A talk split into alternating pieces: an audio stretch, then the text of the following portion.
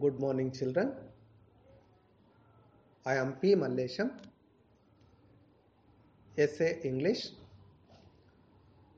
working at Government High School, Sangareddy. Today, I would like to tell you a moral story about unity. Once there lived an old man. He had four sons. The sons always used to quarrel among themselves. The old man was very sad about his sons. Some years passed. The old man fell ill.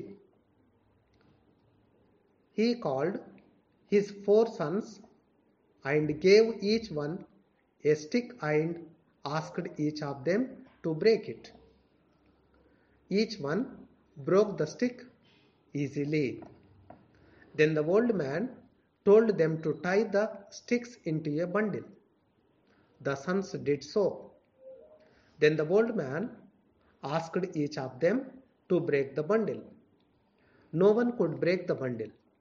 The old man then told them to always stay together so that no one could harm them. Moral of this story is unity is strength. Thank you.